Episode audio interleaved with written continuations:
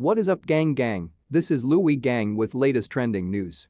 Redman is still a student of hip-hop culture, even over three decades into his decorated career.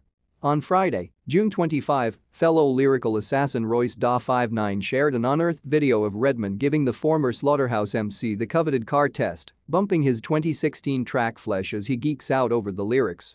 Royce was obviously moved by Redman's reaction to his music, admitting he has always looked to him for inspiration. Even now, as a Grammy Award-nominated MC, Royce makes it clear he's still taking lessons as he continues to grow.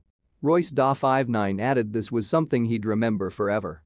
In a recent interview with HipHopDX, Wu-Tang Clan luminary RZA illustrated just how dedicated Redman is to his craft. While recording Ghostface Killah's masterpiece Supreme Clientele in 2000, Redman insisted on writing his verse for Buck 50 in the car with zero distractions. Redman is getting ready to release his long-awaited Muddy Waters 2 album, the sequel to the 1996 original. Speaking to DX backstage at Red Rocks Amphitheater in 2018, Redman said he had plans to release the project that year but hit a road bump. Then once the COVID-19 pandemic hit in March 2020, he decided to push it back even further.